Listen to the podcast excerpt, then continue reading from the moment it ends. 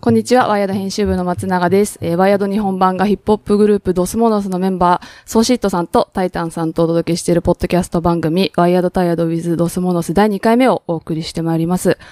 えーこの番組では毎回お届けす、おお迎えするゲストとともにですね、世の中のワクワクするもの、退屈するもの、つまりワイヤードなもの、タイヤードなものについてあれこれお話しし合うという内容でございまして、今回、あの、記念すべき第2回のゲストとして、映画監督の山下信弘監督にお越しいただきました。山下監督よろしくお願いします。よろしくお願いします。お願いします。えー、まず、タイタンさん、ソシートさん、はい。今回山下監督をお迎えしての3ヶ月ぶり、4ヶ月ぶりの収録でございますけれども、こう、うんまさかのお受け、お引き受けいただけるといや、いう。そうですね。まさか過ぎましたね。あの、僕本当に山下監督の大ファンで、例えばリアリズムの宿とか僕本当に生涯のベストくらいに好きなので、本当に光栄あり余る。余る光栄という感じでございます。うん。多分大学1年生の時とかに、あの、同級生の家のプロジェクターとかで見てた記憶がありますね。このタイタンも含め。この結構、こう、中、僕ら中高同級生なんですけど、そうそう。で、その後も大学時代も付き合いがあって、未だにドスモノスっていうヒップホップグループやってて、で、そのまあ共通の知り合いみたいなのがいて、まあそいつのなんか実家とかでこう、リアリズムの宿を見たりしてた記憶がすごくあります、生活とか、いわゆるあの初期作見て、おー自分にとっては結構そんな前な映画でもない気がしてるんですけど、うん。そうだよね。学生時代に見てるんですもんね。学生時代に直リアリズムやっ撃ても多分2003年とかですよね。0年代初頭で言うと僕らもう本当に小学生だったので、あの、物心ついた時には存在したクラシックスって感じで。そうだよね。確かに。あ、こ、ここの3人が多分93年、そうしたもんあ、そうですね。僕も90 93年生ま27歳れなんですよ。93年生まれ。はいだから、そうなんです。子供の頃に見たとかっていうレベルっていうそういうことですよね。そういうそうなんですよ。年取ったなという。いやいやいやいええや、なんかそんなにね、現実的に年って別にそんな離れてるわけでもないじゃないですか。せいぜいね、20歳とかって。え、今、27歳です。27歳あ、なんで。でも、いやいや、僕44だから、もいうや、でも20歳も離れてないと思うと。全然ね、話はできる。うん。ね、だから、もも作品がね、一番若いかも、二人。ああ、いいやいや、恐縮ですよ。あー恐縮ですね。はい。そう。でもやっぱその、本当さっき言ったけど、自分が小学生ぐらいの本当文化的な物心がようやくつくった頃ぐらいにすでに名作を発表している方々って、だから年の差以上に存在感が大きくて、だから僕あの、もともと、それこそ今は、ね、ラッパーですけど、映画の学校行ってて、日大の芸術学部だったんですよ。だから富永正則さんとかって、未だにちょっと仲いいんですけど、やっぱりなんかもうカメムシとかあの人のやつとか初期のやつって、もう本当にやばい作品じゃないですか。だからあれとかで、おー、みたいな、もう歴史上の偉人みたいな感じで、未だにちょっとあだから、あの金虫とかももうそれこそ17、8年前とか20年近く前のそうですね。作品はいだもんね。。はいはい。いや、それはやっぱりあの、同じ家で、ソーシット君になんか勧められて、見てもぶっ飛んじゃって、とかっていう感じなんですよね。だからそれが本当に大学1年とか高校3年とかの時ですね。だだいぶ後追いで見ましたけど。そう。なんか後追いで見るっていうともうだからもう結構ほとんど同じで別にもうジョン・フォードもあの同じみたいな。別にどこまで遡っても結局俺が生まれる前の話だろみたいな感じでもう俺ら世代特有のね、YouTube 以降の。そうそうそう。で、全部 DVD で同じ、まあ、なんならニコニコ動画とかで、あすいません、原理的に問題ありますけど、とかで、タルコフスキーとかも何でも一緒に見てるから、だからもう同じ、あの、偉人たちという意味では 今の、まあ、はい。まさに本当今の10代とかにとってはも全部一緒 ジョン、ジョン・フォードジョンフォードもタルコフスキーも同じまあ、まあ、昔の映画っていうカテゴリーでビートルズと米津玄師だって、ほぼ一緒。米津玄師はさすがに近いからと。それはちょっと違うかな。うん、それ、も鬼滅の刃も一緒じゃん。全部一緒って言っちゃう、ね。今のものは、今のものは今のものって感じだけど、だから遡ってこう発掘したと思ってるものって、未だにすごいですね。だから富永さんなんか全然もうすごい、いよく一緒に飲んだり、行ったりするけど、冷静に思い出すとすごい やばいな、みたいな。だから、うん。いつまでもオーラがつきまとうみたいな。二人はだから、はいそれこそ2000年代ぐらいに一番こう、はい。吸収したというか、いろんなものを見てた。ですね。2008とかから2012とかがもう、大学生がね、そうだね。2000年代ってもうそう過去だから、いずれまたなんか語られる時が来るんだろうなと思うんだけど、うん。自分にとってはもうつい最近な感じで、いやー結構な過去ですね、2000年代は。そうだよね、でもはい10年以上前ってことね。うん。そうそう。ね、0年代とかね、いうのもなんか、過去。なんかすごい昔のことっていうか、発掘してようやく気づけるものみたいな感じで、何にも気にしないで小学校を過ごしてると、クイズヘキサゴンしかやっぱり目に入ってこないので、ゼロ年代初頭って。暗黒の日本がね、そうそう暗黒の時代に入ってた。うん。そうね。だからあとラノベとかが流行ってるな、みたいな、そういう印象しかなくて、で、後からこう、ようやく自分が物心、文化的に物心、知的な芽生えがあってから気づいて DVD とか漁ると面白いものあったんだな、みたいな。で、結構その中の中心にいたのがまさにさっき言った富永さんだったり山下さんだったりとか、みたいな感じなので、本当今日はお会いできただけでもすごく、そうですね。恐縮しているんですけども。2020年はなんか、自分の老いを感じるなっていう。なんか、いやいやなんか、まあね、もう、もう、11月なんで、だから、今年も終わるんですけど、なんか、最後にこの若いお二人に呼んでもらって、なんか、ああ、そっか。いや、そんなしみじみしなくても。しみじみしないでください目に入ってる。まあ、冒頭ですから。うんそうですね。はいはい。うん。いや、ありがとうございます。山山下監督も偶然、偶然っていうか、あの、ドスさんのライブを。そうです。そう、それ驚きましたね。はい。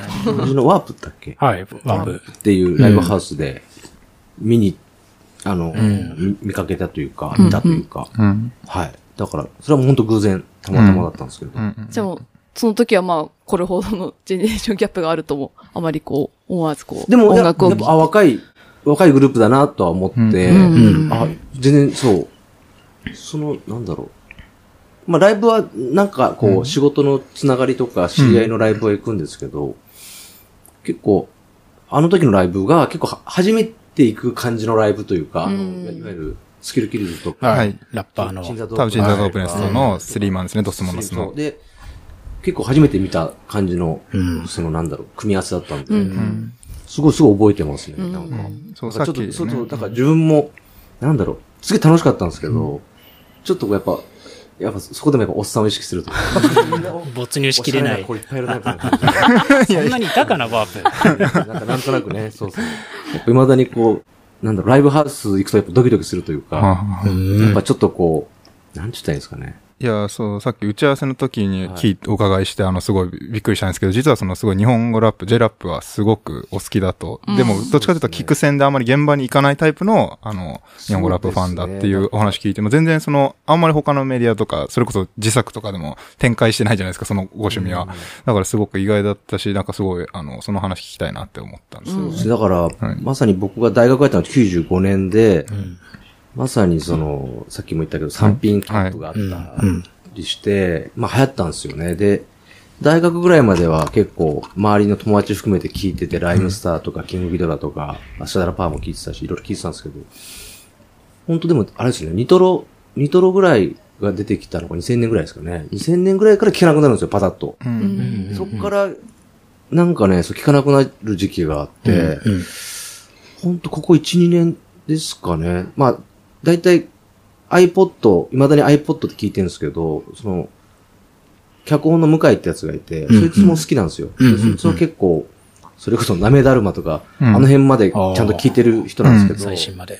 そう。で、す彼がその iPod の入れてくれたやつをずっと聞いてて、そしたらなんか、久々に聞いたらなんか、もう夏メロのように聞いてたら、うんうん最近あれですよね、ブックオフ行くと結構安いの売ってるんですよ、昔。そうですね。はいそうはいはいはい。で、なんか探探したら、それこそニトロ、ニトロとかもあって、うん。昔なんか食わず嫌いだったなと思って、うんうん聞いた、聞いたりしたら結構もう、あ、かっこいいなとか。結局なんか今、なんか古いやつばっかりをこう、うん。うん聞いちゃって、新しいのはまだ全然落ち着いてないんですけど、うんうんうんうん、なんか、なるほどね。あ、でもなんかマイペースに結構、そのなんか当時まだ、あの、ちゃんと開拓しきってなかったものを改めて聞き直してみたいな、すねすごいいい、いい聞き方ですね。でも2000年以はい降に出てたやつで、はい例えば、なんだろうね、ムロ、ムロとか、うんああいうのとかもなんかう、うん。売ってるわけですよ、ブックオフに。それをこう聞いた。これ聞いてなかったなとか思って買ったりとかして。コーフで聞くっていうのがやっぱ、す素晴らしいというか。でも僕らも結構割とブックオフ世代っていうか、そのネットネイティブ世代なんて言われてるけど、結構そう、過渡期的な感じで、今ほど、あの、YouTube、もちろん Spotify とか Apple Music なかったし、あの、中学生の頃とかに。だから結構、まあネットでもちろん聞きますけど、なんか、割とそのディグる先が、ユディブックオフの250円、500円コーナーだったりっていうのはありますね、結構。だからそれはすごいシンパシーある。フランク・ザッパーとかをこう探してました。せっせと。250円コーナーでと。その、せはい？そそれこそ同世代では、CD 買ったことない人とかもいる世代でしょ。CD をほぼ買ってないですね。もう、うん。そうだよね。もうもうダウンロードしてみたいな。とかですね。まあ、レンタルとまか、あ、好きも中古みたいな。のでしたね、CD 買うのは。うん新品の CD ってほとんど買ったことないですね。だああ、からそううんか。ツタヤとかで。そうですねレンタ。ルレンタルが、うんそうね。ほとんどでしたね。僕はだから逆にそのダウンロードとかでそのはい極単位で買うとかをしたことないんですよ。うん。なんかこう、マイパソコンがないので、うん。スマホはあるんですけど、うんまあ全然教えてもらえれば買えるんだろうなと思いながらも、やっぱね、物で買っちゃう癖が抜けなくて、うんうんうん未だにだからあのカード払いっていうのも苦手っていうかなんか、うん。うん。なんかうん嫌なんですよ。現金ではい買いたはい今日メンバー、もう一人本当はドスモスいるんですけど、もう一人のボツってやつもそういうタイプですねあ。ー27歳だけど、うん。クレジットカードとか意味わかんないみたいな。なんかね、なんかこう、実感として、だから、本とかも多分 Amazon で買えば、う。うんん本当本当に緊急事態の時は買うんですけど、うん。うん基本的に本屋回ってうん本買うってうん。いうのがなんか、しちゃうんですよね。うんそうそう。いや、でもそれは本当なんか作品見ててもわかるところとか、なんかその、うん。そう、便利だなとは思うんだけど。うん。うんなんか、この、なんていうか、生身のまんま、その辺をうろついてほっつき歩いてる人間のなんか、リアリティ、ラインでなんかすごい世界を見てるなっていうのが、それ全然、すごく、あの、なんか言い方選べますけど、はい。本当、そう、そうですね。その辺な、は。なんでもうちょっとこの利口に、いくらでも、いくらでもこのなんかネットテクノロジーが使えるだろう、この人たちと思うところが、そういうせ技術がなんか別にない設定でもないのに、ある世界ででもなんか、なんかそういう感じで這いつくばってる人たちが自然と出てくるじゃないですか。なんかすごい高いプライドがあるとかいうわけでもなく、自然、それが自然っていう感じがなんかすごい世界観として、あの、面白いなと思って。僕は、僕ももうほとんど Amazon、あの、Kindle みたいな感じなんで、本とかもすべて。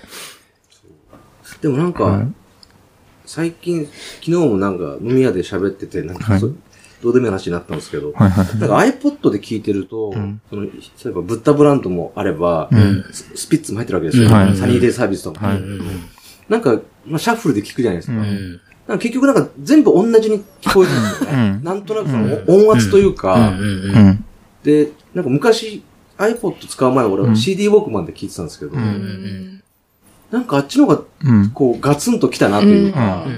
なんか、なん、なんだろう、やっぱあのデジタルっていうか、ああいうもののある、ある、ある、均一さっていうか。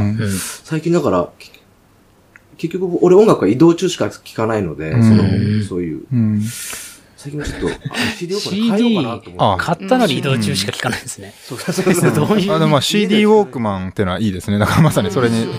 僕だからそのまさにそういう世代だからこそ音楽聴くときほとんどあのネットで聴いちゃうからこそまさに今言ったようになんかある意味全部同じみたいな。だからそれがさっき言ったそのジョン・フォードもあの最近ーちょっと金過去も同じみたいなのがどそれ動画の話ですけどその音楽でもかなり発生してて、まあキング・クリムゾン聴くのもなんか最初のヒップホップ聴くのもいい意味でも悪い意味でも同じに聞こえちゃうんで、そういう意味でなんかちょっとプレミアムな視聴、あの音楽体験するために結構レコードで聞くのは僕普通に好きで、やっぱそういうレコードでちゃんと音楽聴くときは聞くんですけど、まあ、世間的にもちょっとリバイバルあるのは多分そのせいであると思うんですけど、ただリバイ、あの、レコードは本当に持ち歩きはできないので、CD のその、ギリギリもあの持ち、めっちゃ不便ですけど、持ち運べて、でもかつ物をいちいちこう入れ替えたりする感じっていうのは、可能性あるかもしれないですね。CD ウォークマはい。そう、またレコードまではね、たさすがにちょっとあれですけど、CD、まあ CD もそんなのね、あある程度、そんなことはいいとは思ってないけど、うんうん。でもなんかそ。そうう、だから音とかじゃないのかもしれないですよね。うん本当にこのセットしてものがあるそうう、アルバム単位に行かなきゃいけないっていうね。そうそうそうそう。そうそうそう。うんまあ、その分荷物増えちゃうんだけど。そう。昔はよくそう、あの CD ウォークマンとこう、CD10 枚ぐらい入れて持ち歩いてた時代もあったけど、うん。そうそう。なんかあれもう一回も戻ってみようかなみたいな。うん。僕はでも、実はそのさっきのブックオフ世代だった中高時代はそれやってました。あの、ブックオフで、その前日に買った10枚ぐらいの CD をこの学校のカバンに入れて CD ウォークマンで聴いてる時期はありましたね。結構楽しいもんですよね、だからっていう。はい。はい。というはいところでというとあれです。近況。ングトーク。況あ、ありがとうございます。最近の。うん。あの、この番組ではですね、はいあの、の趣旨なんですけれども、あの、あるお題について、皆様がワイヤードかタイヤードかっていうのを、とりあえずこう、態度表明をしていただいて、まあ、その心をこう、おのおの伺っていくみたいな流れでお送りしているんですけれども、今回、とりあえず今3つテーマ用意しているのではい、一、つずつ、さっき打ち合わせしましたけど、言ってもいいでしょうか？はい。まず。オフビートはワイヤードかタイヤードかという。はい。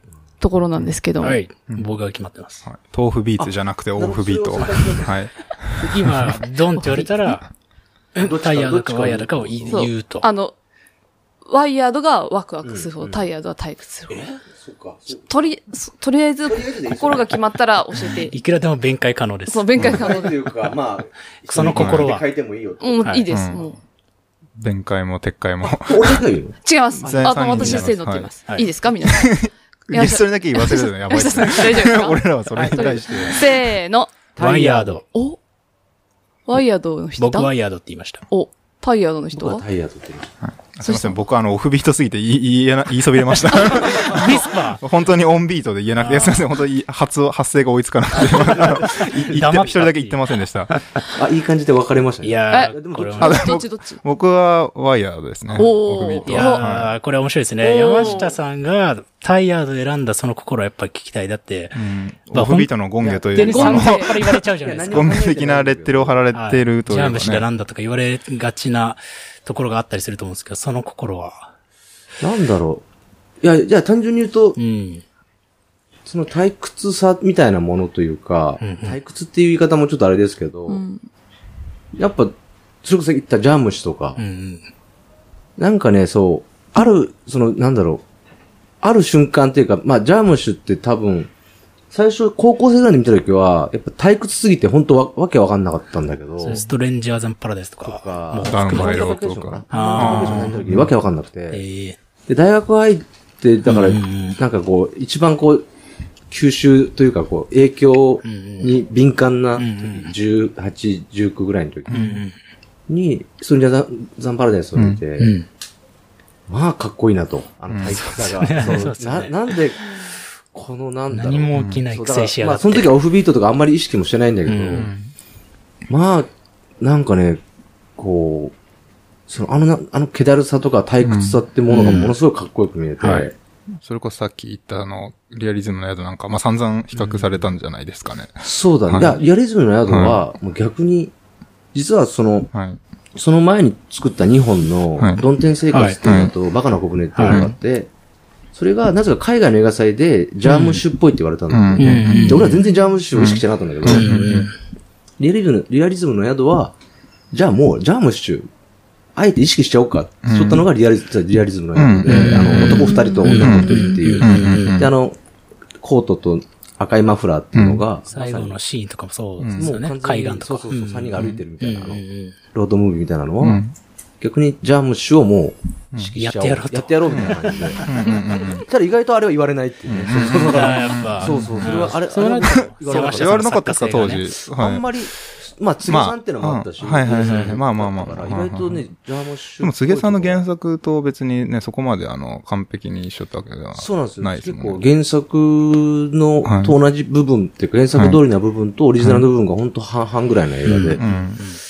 ちょっとね、あの、柘植さん原作の中ではちょっと珍しいタイプの映画になったんですけど。そうですよね。だからまあまさに映画的な、まあその、まあそれこそ、あれじゃないですか、あの、あのー、えーごまあゴダールがあの、言ってたあの、男二人と女一人みたいな設定っていうのはまあ別にその、ジャムシに限らずの、まあ結構映画にまあなんかよくあるやつで、男二人なんかそのよくあるやつをやったみたいな、なんかその J-POP のミュージシャンがカノン進行をやってやったぜみたいな、なんか、あの、もうほとんどありふれてんだけど、あえてその取り入れるっていうそのありふれた設定をっていう、だからまあそれが本当にクラシックになってるのがすごいですよね、やっぱり。いやーだけど、まあ、あれはいろいろ話し出すと長くなっちゃうんいでいやそこが聞きたいですね。結構でもリアリズムの宿の時はもう、自分としてはこれは、なんかこう、実はうまくいってないと思ってたんですよ。なんか自己模倣というか、また同じことやっちゃったみたいな感じがあって。で結構ね、あのーそう、自分の中ではすごくこれ、なんかこう、いろいろまあ制約もあったし、原作っていうのもあったし、し縛りもあったしっていうなんかちょっと言い訳をつけながら、ちょっとそういう、ちょっとなんか、自分の手応えとしては、実は手応えは弱かったんだけど、意外とあれを、だから周りがすごい喜んでくれて、で、なんか、なんだかんだで、うん。だから、あれ以降はちょっとね、やっぱ作風変わってきたっていうかリンダリンダリンダとかそうですねリンダリンダとかちょっと変わっていくんですけど、なんかそ、ある、まあ、でも、まあ、言い方変えるとちょっと、あの、まあ、最初の頃のちょっと集大成的なというか、ん自分たちのこう、持ってる。うん。まあ、まさにカッコ付きオフビートみたいなものの、スキオフビートを、そこに蹴りつけるぞみたいな意識的にやって、っていうのが、そう、リアリズムの宿かなって思って、だから、とにかく、だからまあ、あれだから、まあ、ある意味、ある意味キャリアの、まあ全然初期作と言ってもいいのかもしれないけど、ある意味なんかその晩年的な、あのなんか、貫禄がある感じがするんですよね。だからなんか、だからなんか、なんちゅったらいいんだろう。若さ、そうね、あの頃はまだ若20代だったから、若さゆえのこう、なんだろう、退屈ってかっこいいよね、みたいな、そのなんか、で、しかもでもそれももう自己模倣じゃんと気づいてやってるっていうところがまあだからまあ悪く言えば自己模倣なんだけど、まあマニエリスムというかなんか、あの、それをなんかもう洗練し尽くしたの最後のなんか、もうその気だるいやつを取ることにも気だるくなってる状態で出したなんかまあ、感じの、なんかまあそれを傑作って簡単に言っちゃうと、まあある意味ちょっと あの大敗的すぎるかもしれないですけど、でもまあそれがまあ、それこそまさにそういう文脈も知らずにいきなりあの高校生とか見た僕らにはなんかすごい強度でやっぱ来たか、だからら、うん。やっぱ、今見るとちょっとやっぱ、ちょっと照れくさいけどうん。ね、やっぱかっこつけてんな、うん。俺たちっていうか、すごく、あの頃までは、うん。特に、うん。それが、なんか、それも踏まえた上でオフビートがタイヤードであるっていうのは、どういう心なんですか？うんやっぱ、まあ今言ったようなことでもうすでになんか。オフビートがワクワクするってなんか、うんまあ、単純に言うと矛盾してるなと思って、うん。だから、なんか、やっぱオフビートは退屈であるべきじゃないかって気がちょっとするというか、うんまあ退屈の捉え方も。あるのかなとは思うんだけど、うん。退屈、そう。だからまあ本当格好付きのオフビート風のこのものっていうのはかなり退屈だと思うんですよ。まさに。で、まあ退屈であるべきだと思うんですけど、まあもうちょっと語義、語義に遡って言うんだったら、まあ音楽でいうオフビートってつまり拍をずらすことなので、あーまあ頭拍ではなく、こう、まあ普通にいわゆる1、2、3、4あったら2と4にこの裏にもアクセントが来るっていう、まあジャズの用語ですね、オフビートってもともと。そういう意味で、だからこの打点をずらすっていうのは、だから広い意味で解釈すればそんなに別にこう、あの、なんていうか、まったりとした気だるいジャム酒みたいなとか、ハウリス巻きみたいな、そういう風呂に使ってるようなっていう意味ではなくて、むしろもうちょっとエッジな可能性を持ってたものだと思うんですよね。で、さっき格好つけてるとおっしゃってたけど、だから気だるいことを格好つけてやってるっていうのは、つまりなんかどっかになんか反抗心じゃないけど、まあ反抗心っていうような言葉がダサいから、あえてそういうあの、オフビートって新しい言葉を発明してんだけど、本当はパンクとかから全部繋がるような、やっぱ若者の初期衝動みたいなものが、なんか変な形で表現されてるのがオフビートってものだと思うんですよ。だからジャズとかがどんどん拍をずらしたり、コードをあのずらしていったりみたいな。で、ヒップホップでこの、あの小説を逸脱していったりとか、するような、だからそれって結局、だから、あのーだからいわゆるロックの、あの、ギギター部ぶっ壊してみたいな、このニルバーナとかがもう最後、まあ、ザフークとかがニルバーナとかまでやったような、破壊衝動みたいなのもストレートにやってもダサいよねって若者の間でもなった時の、でも、どの時代にも、やっぱり若者の初期衝動ってあるわけじゃないですか。で、それの表現手法としてやっぱオフビートってあると思うんですよね。ドスモンスが今やろってることも多分、あの、それこそ0年代ね、んとかまでに流行ってたような、あの、なんていうか、チルい感じの、あの、オフビートとは全く違うタイプの、でそれこそ音楽性見かけ上多分結構攻撃的なとか、激しいと言われ、野生的と言われるんですけど、ある意味そのオフビート感覚っていうのをちょっと今、また新しくしようとしてるっていう意図はあるんですよね。だからそういう意味でちょっと期待を、あの、込めて僕はワイヤードにしておいた。語義に遡れば、本当はむしろそそこにしか可能性はないんじゃないかっていう気がしていますね。はい。ベタに帰るっていうわけにはやっぱりいかないだろうと。まあ今、歴代はベタに帰ってると思いますけど、どちらかと、はい。だから、今俺が退屈っていうか、うんタイヤードって言ったのは、でも、まあ、年もあるかもしれないね。だから、もう飽きてるっていう。まあ飽きてるというか、その、うんわかんない。別に、うんあの頃、うん。オフビートを意識してやってたわけじゃないんだけど、ん結果周りからオフビートってやって、まあ確かに、ジャムシも好きだし、うん秋香りつまきも好きだし、みたいなのもあったけど、それって、それでもう食らっちゃうものってオフビートっていうか、まあ 語義の話しましたけど、それもうノービートみたいなもんで、だから、ビートがなくてなんか、こう、チルいっていうだけのことだしね、本当はオフビートってもっと、あの、ずらすっていうことなので、なんかそのオフビートみたいなものがバックした末に生まれた言葉がなんかゆるふわみたいなうん。概念だと思うんですけど、なんかあれの耐えられない退屈さとはなんかオフビート僕は全然違うものだと思ってるんですけど、なんか山下さんってそのゆるふわみたいな文化、そのゆるいからいいみたいな、なんか、まあまあ本当に超わかりやすく言っちゃうと、具体名っていうんですか、まあ、例えばカモメ食堂みたいな、ああいう作品、何も起こらない、そこがいいっていう。だからその、一見するとリアリズムの宿とかとも、並び称されてしまわれてもおかしくないんだけど、どう考えてもその、何も起こらなさが本当に平熱すぎるっていうヒリヒリ感が全くないみたいな、ゆるふわなものってあると思うんですけど、そういうものとかを今どう評価しているかとかってあるんですか？ゆるふわ。ゆるふわ。映画じゃなくても、なんかうん、まああると思うんですよね。日本人の感覚として、うんゆるいからいい、ちるいからいい、抜け、抜け感がいいみたいな。そうね。いや、あ、でもやっぱ自分はそこ、そこ、なんだろうな。それが、そことはち自分は違うかなとは思ってるところはあるんですけどうんね。うん。そこをだからゆゆるふ、ゆるふわを目指そうとか、うん抜けがいいことを目指そうっていうところは、実はあんまなくて、うん。実は意外ともがいてるので、そうですよね。常に映画、うん。映画を作ることにおいては、意外とその、うん、結構そうオフビートとか、なんか何も起こらない映画とかって言われるけど、うん。意外とね、ちゃんと何かものを詰め込んでるうん。とは思ってるんうんうんですよ、多分だから、もうおっしゃる通りだと思います。僕あの、まあ、これ後で話すかもしれないですけど、僕監督の発言ですごい好きなのが、僕は物語にはもう興味ないんだっていうのを、ちょっとかっこいい言い方。はい、思ってて僕はね、みたいな。はい。はい。で、要は、では何なんだって言った時に感情の発露というか、その感情がプッて顔を出してしまう瞬間こそ捉えたいみたいな、まあことを常々おっしゃってると思うんですけど、なんか、その感覚があるからこそのその、な、で物語上では何も起きないかもしれないけど、ひりついてるっていう感覚が残るのかもしれないですね。物語に興味ないっていうのはある種言い訳でもあるんだけど。でも、僕も物語に全く乗れないんですよね。うん、あの、ずっと昔から。なんか、どうでもいいなって思っちゃう。だから伏線とかもどうでもいいなって思っちゃうし。そうね。まあ、どうでも、だもちろん、も物語は絶対何かしら物語は残るんだけど、んそうね、物が、なんちゅったらいいんだろうな。多分、も俺はその脚本もあんまり書けないタイプだし、演出しかしてこなかったタイプだから、うん多分物語的なアプローチでの演出ができないんだよね。うん物語のために演出カタルシスを用意する。多分できない。うんそれは多分自分で物語を作れないし、作ってこなかったからだと思うんだけど、だから本当に自分演出するときにその、その登場人物たちがどういう整理で、っていうことは説明というか動かせるんだけど、あのーそう、物語、だからここの、こういう伏線でこの物語があるから、こういう顔してくださいっていう演出ができないし、それはちょっと、まあしたこともあるけど、もちろん。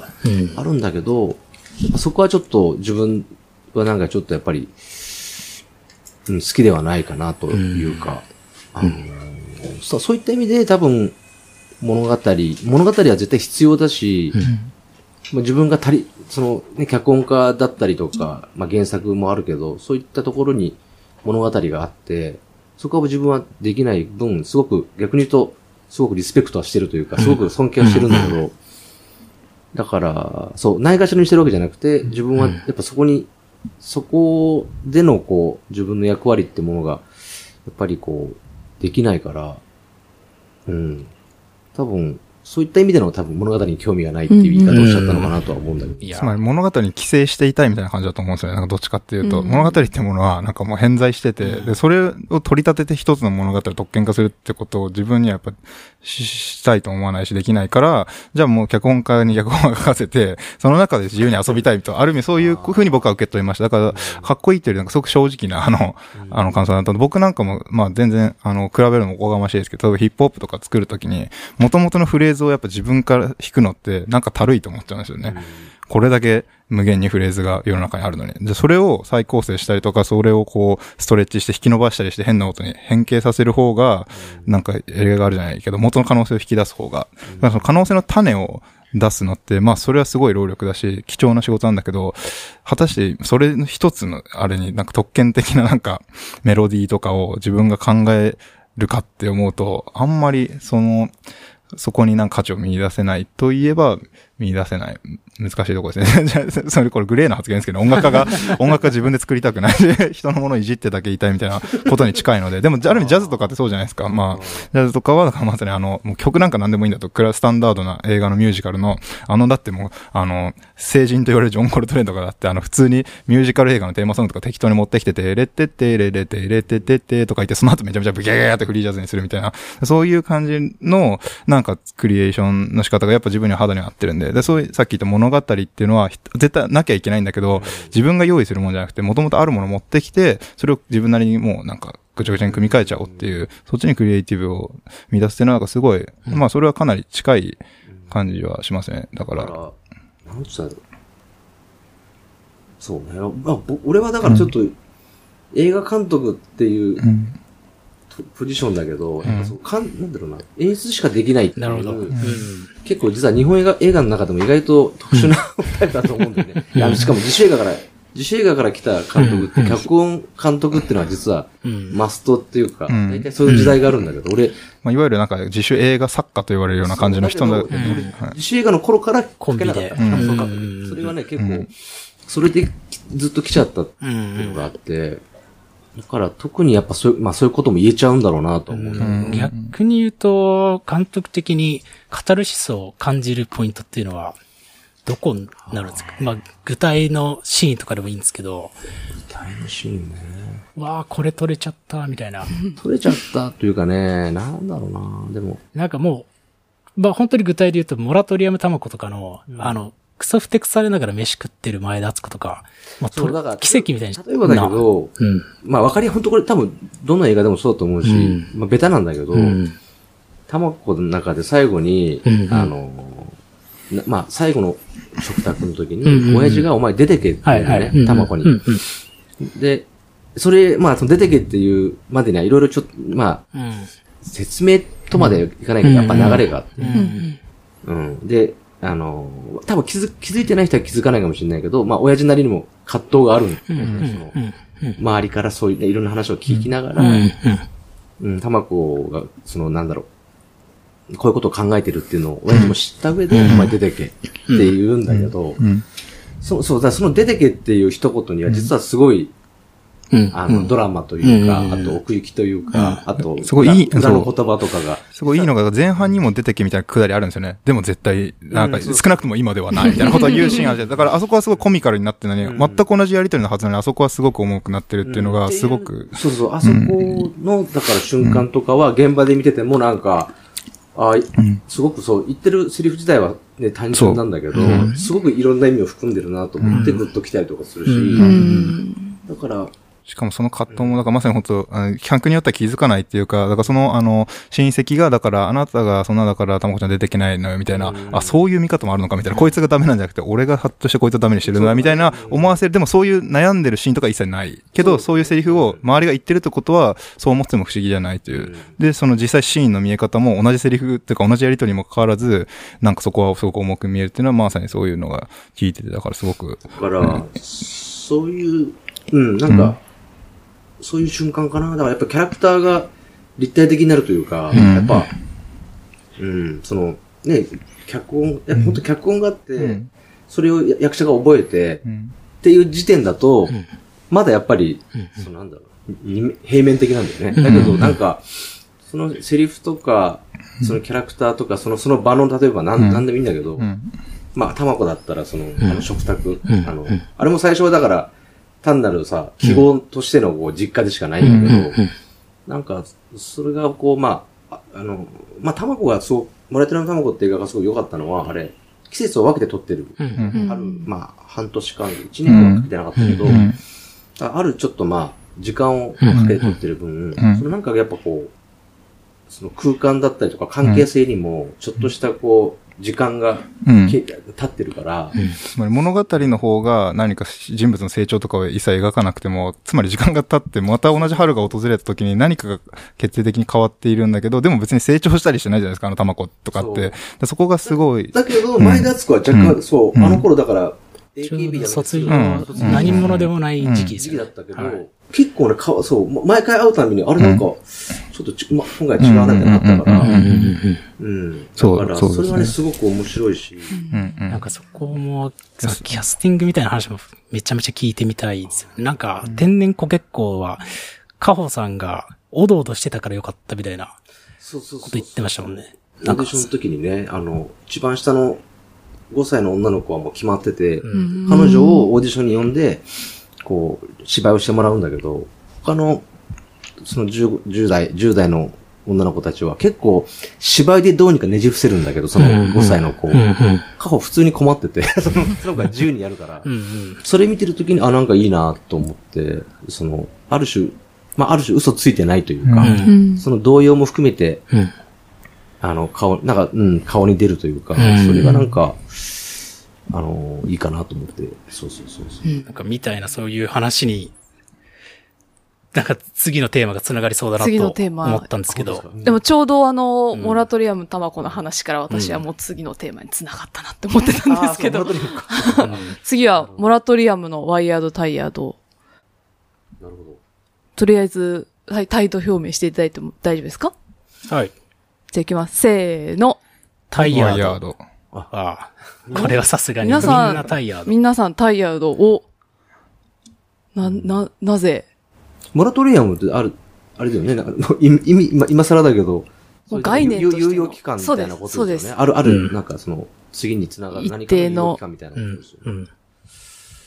うん。うん、タイヤですかね。お、どどうですか？いどうですか？僕は今、あの、すいません、あの、声が弱すぎてワイヤードって言ったのにタイヤで飲み込まれてしまって。さっきから第一声が、はいうん。近いね、言葉が。柔らかく言ったら普通にタイヤで飲み込まれてしまったという、まさにモラトリアムの、なんか、弱い人みたいな感じになってますけど。唯一のワイヤード組はいのソシットさん。いや、ここはやっぱ視線を守り抜かなくてはいけないのモラトリアムだと思ってますから、自分も自分のことを今。はい。ワイヤードっていうか、まあ、そう、どうですかね。まあ、僕はむしろ、うーん、まあ、き決まってしまったら面白くないんじゃないかなと、素朴に思って。しまいますけどね。うん。だからやっぱ可能性の束がこう収束するときにエモくなるけど、エモくなったらもうある意味エモさって死と同じだから、それはもう解決した瞬間死ぬっていうか、だからふわふわっとしてるところが一番もうワクワクするという、まあ普通に考えるとそうかなという。うんうん自然にま。あそうかもしれないですね。なんか、いや、だから、何者でもない時って強いじゃないですか。だから、うん。モラトリアムタバコって、うん。社会人でもなければうん学生でもなくて、うんまあ、ニートって一言で言っちゃえばニートなんだけど、うんうん。だけどまあ、言い方変えれば、うんまだ何者にもなってないみたいな。で僕もだからうん映画か監督とか映画を作り出した頃は結構そういう気分だったけど、うん。あの頃ってやっぱ、ちょっと、あなんか、いや、戻りたくはないんだけど、んうん。やっぱ結構強気だったよね。なんかその、結構逆にこう尖ってたというかそ、れこそリアリズムの宿の二人の、何者でもない二人同士の、あの地獄さっていうか、お前一本も取ってねえだとか、女知らねえからお前は何も取れねえんだとか、っていうあの空虚さとか。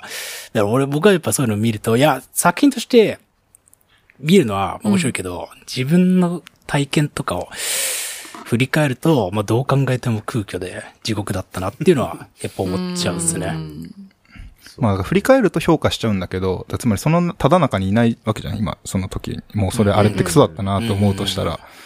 うん、まあ、び思い出を美化するにせよ、あの、あの時代は空虚だったとかいうのも、まあ、振り返ってるわけじゃないですか。なんかそ、なんか要はその、ただ中にいるってことをやっぱ考えると、なんだろうな。もう俺はこれでやっていくんだっていうなるほどねいうのは、うんまあいいのかもしれないけど、なんか、あの、すごく複雑なんですよ、僕の あの心持ちで。なんか、例えば本当シェイクスピアの劇みたいな、なんかああいう、なんかうん、確固たるロールがある。そのや、演劇の役柄ってこととその人生におけるその人物のロールみたいなものが完全にリンクしてる、あの強さ、そうっていうのはものすごく、あの、崇高な感じするんですけど、現代においてそれをやっててもほとんど僕はそれ信用に値しないと思ってて、んだからまあそこはあのジレンマなんですけど、単純に。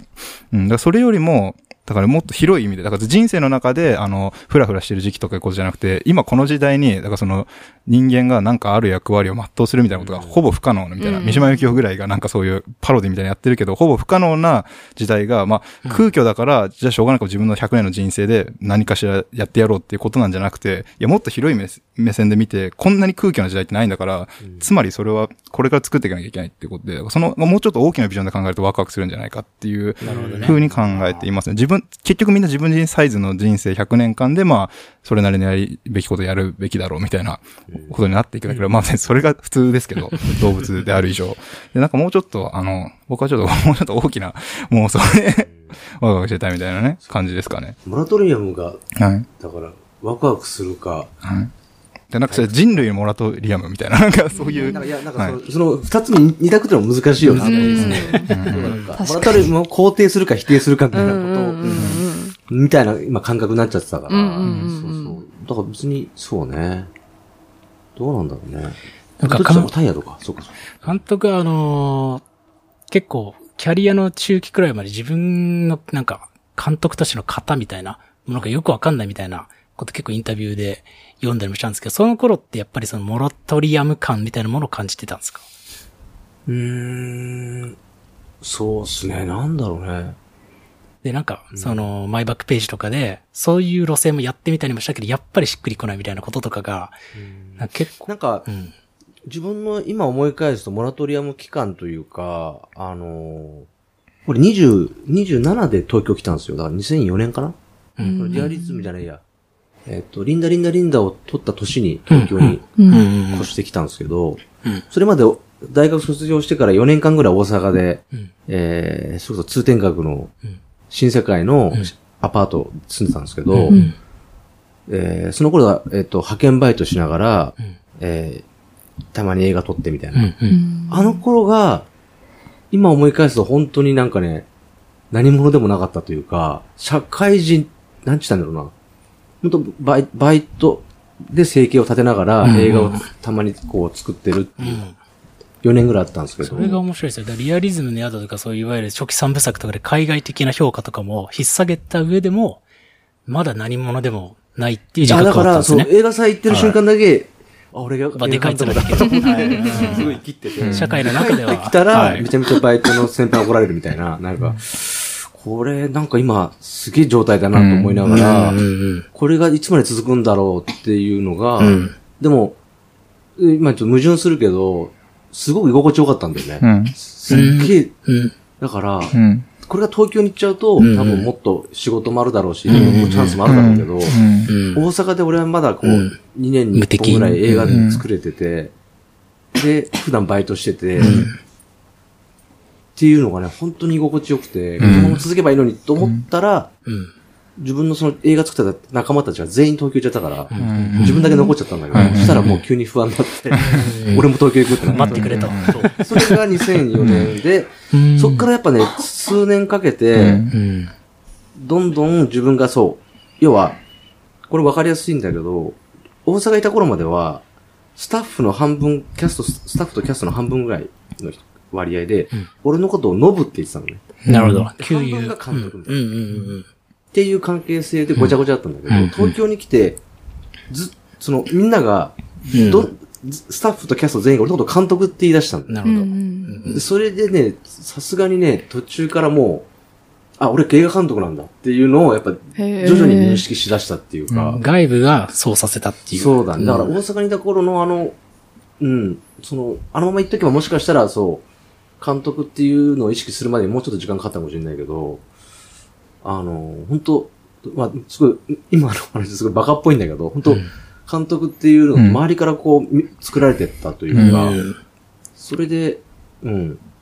だから今思い返せば大阪のあの時代から、まあ東京に来て1、2年ぐらいの頃っていうか、うん。それこそ天然コケ校ぐらいまでの自分はなんか、監督にまだなりきれてなかったというか、うんうん今の、今のっていうかまあ映画監督だったんだけど、うん。自覚はあんまなかった。それはそれで楽しかったということですよね。今思い返せばね、うん楽しかったかな。いや、だから僕はそっち派なんですけど、それ、まあ僕は対照的で、すよあねの、まああれはわかんないですけど、その、あの、いや対照的というか、むしろなんか近い、同じ俺とふうに俺とね。考え方俺と監督いや、あれもまた不思議なもんでさ、だからさっきもちょっとちらっと言ったけど、はい。今のその映画監督で言ったらこう、結局映画か、映画で、せ、し、せ、なんちゅったの？え映画で生計を立てるってことが、うん。実は今難しい。まあ音楽も多分難しいと思うんだけど、うん純粋に音楽だけでっていうのは多分難しいと思うんだけど、だから結局いろんなことをやって、その、コマーシャルやっうん CM やったり、ドラマやったりっていろいろことやっていくんだけど、だからなんかその、うん。そうなんだよ。だから、自分はだから、おなんか映画監督でもないんだよね。いまだに。なんかさ、うんだから、そう、映画監督でも、映画監督なんだけど、映画監督でもあるっていうくらいの。そう、だから、一応肩書きは映画監督ですって言ってるんだけどさ、うんまあもちろん映画を撮ってるから CM の仕事も来たりっていうね、そのもちろんあれなんだけど、最近はそれが本当なんかふわふわしてきたなってまた。うんなんかそれは20代の頃のその何者でもなかった頃とは違った、うん。なんかそう、うん。俺って映画で食えてるわけじゃないなんかうん映画監督、だから映画で、うん。未だに映画でちょっとまともなギャラもらおうと思わないんだよ。そう。それも良くないんだけど、本当は。でもそれでずっと来ちゃったから、うん。映画ってそもそも、まともなギャラ、これ言っちゃっていいのかな？映画ってそもそもそ う、ま、いわゆる、いろんなことを経験した中で、うん。一番割に合わないのが映画だから、その、労力としては。まあそれは僕も音楽、音楽で一応飯食ってるんですけど、そのまあ CM の音楽作ったりとかいろいろしてる中で一番割に合わないのはやっぱドスモノスというか、自分の活動が一番割に合わないわけですよね。じゃあ、それって、うん、でもなんかそれはまあね、だからそれはすごくモラトリアムと言っていいと思ってるんですよね、僕は。だからそれは多分山下さんの言ったような意味のことも、なんかある意味今もモラトリアムと言ってもいいんじゃないかと、僕はそういう広い意味で捉えると、モラトリアムワイヤードでいけるかな、みたいな感じがしてるってことですね。だから、ひなんかやっぱり映画監督って名乗り出すと、こう自他ともに認めた映画監督みたいになってるけど、本当はその裏には、いや、そんな映画監督というものでも、ちょっとちょっと違うんだぞ、みたいな、あれとかあるわけじゃないですか。まあそんな自意識はどうでもいい置いといて、みたいな、まあそれが社会的なあれロールになっていくわけですけど、でもやっぱりな、それってすごく、なんていうか表面的だとは思うんですよね。それが Z されるのは、あんまり僕は、あの、究極言うとね、あの、あんまり乗れないなっていう気はするんですね。で、音楽家だとかラッパーだとか、もちろん言いますけど、うん。だまさにさっき言ったバイト先に行けば、このなんか、あの、クソのような扱いを受ける。僕バイトはしてないですけど、まあなんかそういう、全然そういうもの、全く音楽が知らない人の前に行けばもうクソ扱いなわけですよ。そ、その居心地の良さってあるわけで、なんか変にこう、まあ、あの、期待してもらえるのは嬉しいんだけど、その、なんていうのかな、その、なんか、あの人みたいになってほしいみたいなとか、なんか、ああいうロールがこの世の中にあるみたいな、それに何か当てはめようとされるのとかはすごくやっぱり、ここ、息苦しいというか、やっぱそういうのすごく今も感じてるので、うんうん。だからやっぱそこは、うん、モラトリアムで行きたいみたいな。と ころが正直ありますね。もちろん。はい俺がモラトリアムをタイヤードって言ったのはなんか、はい。そのゼロであるっていう状態だから、うん。今の例えば監督みたいに何者かではある、でも、えー単一のものではないっていうそのふわふわ感。なら俺も、で、現状そうだし、うん。あの、楽しいなと思うんだけど、うん。例えば俺らとかが、そのティーンの時代とかの、うん。なんか生意気ばっか言ってるけど何者でもない。まあでも当然後から振り返った時にそれでも何者でかではあるって肯定もできるけど、んでもその時の自己認識としてはもう、マジで何も、んなんだこれはっていう。まあ、だから過去の振り返っちゃうと、うん過去の人がついた、入ったツアーみたいなもんだからさ、うんなんかそういう経年変化して腐ったも過去を見返すと確かにゴミだかも思うかもしれないけど、でもそれを自分が切り離して考えなくて、自分はその腐った、吐いた唾のまんま、た上に立ってるわけでもなく、まんま成長してるんであって、やっぱその持続性の中で見るんだったら、やっぱりモラトリアム期間をそうそう切り捨てるわけではなく、モラトリアムの延長であくまでやっていくっていう風に捉えた方がいいのかなっていう、まあでも捉え方の問題しかないんで、結局僕もそんなこと言ってすごく、あの、社交的なことをしたり、社会的なあの活動をしたりしてるので、例えば、監督が、その CM とかも撮らなくて、まあ、英語が割とわ割に合うという状態になった時に、映画だけ撮ってくださいって言われて、まあ、CM とかもやらないでくださいってド言われたらラえもんだけ撮っ、てくださいって。まあそれは、サンドバイミードラえもんなんだろう。それはどうですかなん、どう、そんな、そんな夢のような話あるのかなっていう。それぐらい、だから、うん。なんちゅったらいいんだろう。だから、またね、今コロナっていう、うんコロナ禍っていうのはもう今年あって、この先本当また、なんちゅったんだろう、その、それこそ音楽もそうだし、映画もなんか若干何かしら元には戻れない状況になってきてる。うん何か変わっちゃうとは思うんですけど、うんなんて言ったんだろう。あの、うん、映画、だから映画だけで、結局このキャリアとしては20年ぐらいなんですけど、いろんなこともやり、俺もやりすぎちゃって、うんうんうん。経験っていうか、そのなんだろう、仕事もいろいろやりすぎて、ちょっと自分でもなんか収集つかなくなってるところもあるんですけど、ただ、さっき言ったみたいに、本当は、多分、理想は映画だけを作って、それに見合うギャラとか、うん。その印税が入って、うんうんうっんうんていう、まあ、まあ日本で言うと多分、是枝さんとかかな。さんとかはうん。多分その、ゆなん、本当なん、本当数パーセントの成功者だと思うんですけど、うん。そういうのはやっぱり理想だとは思うんですけど、うん。でももうなんかそれが、そう、その理想を掴んでやるぜっていう発想にもならなくなっちゃったという。か、あ逆になんか映画作って、例えばだけど、まあは、映画って単純に言うと、まあ、企画、脚本から撮影終わってプロモーションまで言うとやっぱ半年ぐらいかかるわけじゃないですか。あ。うんで半年分のそれに見合うギうんャラってなると結構な額になるから、そうですね。年収の半分を。そう、な、なってくるじゃないですか。確かに。それをもらう、もしもらえたら、うん俺やっぱビビると思いますよ。あの、もらっていいんだけど、いいで大丈夫です、大丈夫です。そう。あの、ほ他で稼ぐんで。そう、そうそう、大丈夫です。こんなにいらないですとかって。えでだからすごいなそれが本当は良くないっていう。そうですね。おかしな話で、バイトその時間してたら絶対そのぐらいの額稼いでるってことですよねうん。だからそれは、それに対してやっぱ今、怒りを上げてる業界の人もいるし、うん俳優の人たちもいるうんけど、それわかるんですよ。そそっちは正しいと思うんだけど、そうです。本当すごい難しい問題ですよね。本当あらゆる、そのね、まあなんかデモ運動とかの、に通じる話ですよね。現状をこれ変えていかなきゃいけないんじゃないかって言って声を上げるべきなんだっていうのがもちろんあるとして、でも、いや、で、なんか思ってしまう個人の思いもあってみたいな。だとい、だからといってその賃上げ運動にあの反対するわけではもちろんないんですけど、やっぱそのアンビバレント絶対作家本人の中にはバールを発見したり、僕らの場合だとそのライブハウスをこの、まあ支援するだとか、あとまあそのアーティストのあの、福利厚生を充実させるだとかっていうことをもちろん主張しなきゃいけないんだけど、やっぱそこの、なんだろうな、あの、まあ、葛藤とまでは言わないんだけど、まあなんか、お題目とは違う、あの、実情というか感情とかは、多分それぞれありますよね。そうそうそう。モラトリアム関連でラスト1個聞いていいですか、はい。はいそうそうそうなんか僕、あの、監督があの、ハードコア撮った時はいはい。があったと思うんですけど、で、が2018年くらいですよね。で、僕この間2020年、それが死んだかな？かなんかのインタビューで、ハードコアを、まあ自分のバイブルだったものですと。で、それをこの間読み返したらそこまでワクワクしなかったみたいな発言を知ってて、うん。なんかタイヤード化したと。タイヤード化そうのあの経年変化するバイブルっていう概念がすげえ、僕の中で、あのー新鮮だったんですよ。要は、だから僕にとっては、例えばじゃあリアリズムの宿とかが、20年後見たときに、なんでこんなもんってもしかしたら思うかもしれないっていう、なんかその可能性があるんだって思ったりしたんですよね。で、それってなんかそのモラトリアムみたいなものの終わりを監督が迎えたのかなみたいなことを勝手に読解したんですけど、なんかそこら辺のその変化って、どういう感じなんですかね？ああ、でも、自分でもそうだよね。あのなんでそうなっちゃったっていう。すごくだから、うーん、なんでそうなんだよ。ワクワクしなかったっていうのは本当正直な。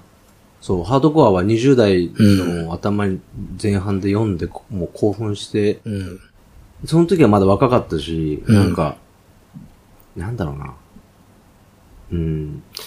映像、まあ、映画化っていうか、これはかっこいいなと思って、うん映画化したいっていうところまでは、うん。口に出して言ってなかったかもしれないけど、なんか、あのーそう、本当バイブルとしてあって。うんた、だ、自分の中で、やっぱじ、好きすぎると、うん。やっぱ手を出し、出せないというか、うんうんあるんだよね。もうそれでいいじゃないかとか、うん。それを映画化する意味が見つからないみたいなのが正直あったんだけど、えーっと、そのつ何年後かに、デメキングっていうその今城さん原作の漫画があって、それもすごく好きだったんだけど、それを僕の大学の同期が映画化したんだよね。で、それを見た、横で見てた時に、すごい悔しくなっちゃったんだよ。だから要は、自分が大事に思ってるものっていうのを人にやられやられたらやっぱ悔しいんだなっていうのがあって、で、あのーなんかそういう焦りもあったのかな。で、で、ハードコアをなんで映画化しようかと思ったのは、山田孝之があの原作好きだったから、うんうん。山田くんとさ最初に仕事した時にその話で盛り上がっていつかやろうねっていう、まあ約束でもあったし、で、なんかね、だから、純粋にその、自分が20年間温めて映画化しようって言ったわけじゃなくて、実はその、にその、読んで、原作読んでから映画化するまでに、そう、実は自分の中ですごい、や、やらなくてもいい時期とか、はい。なんかこう、やられ、他にやられて悔しいと思った時期とかがいろんなことが重なってって、で山で山田山田孝之との出会いもあって、うんうんで、でもその時に最終的な使命感として、これ今やんなきゃ、多分これは映画化できない。うん山田孝之っていう今旬の俳優と、あのーこの勢いがあるからと思ってやったんだけど、で、久々に読み直したら、あれこんな漫画だったっけ？と思って。その時の、だから、だから、それはね、それめっちゃショックでしょうねう。んだけど、いや、つまんないわけじゃないのよ。はいだけど。で、だから、やっぱね、あの20代の頃のフィルターが取れて、うん取れちゃってるから。読んでる内容は変わってないし、うんその、ある、ある面白さは変わってないんだけど、うんやっぱなんちゅうんだろう、興奮がないんだよ、うん。高まりきらない。そうなんですよ。だからそれはすごく、あれ俺変わっちゃったなとは思ってて、うん。で、ま、まさにそれが、シナリオに落とし込むって最後のところ、さらにもっと冷静になっていくし、いかにあの原作が、はちゃめちゃだったかとても気づいたの。うん。これをリアルに起こすってなると、え、どっから手つけていいのかわかんないぐらいファンタジーだったから、そうですよね。うん。それもあってね、だから、やっぱそう、それは単純にその実際に実写化するっていうところでの、うん。あのー、なんていうの、その、み見え方の違いもあったかもしれないけど、うんでもやっぱ年齢的とかう、んいろんなことを、まあ経験というか、へ経た自分の、経てきた自分のなんかやっぱ、内側から変わっちゃった何かもあっただろうなと思うんだけど、それがでも、なんかこれっていうのは整理できできないけどね。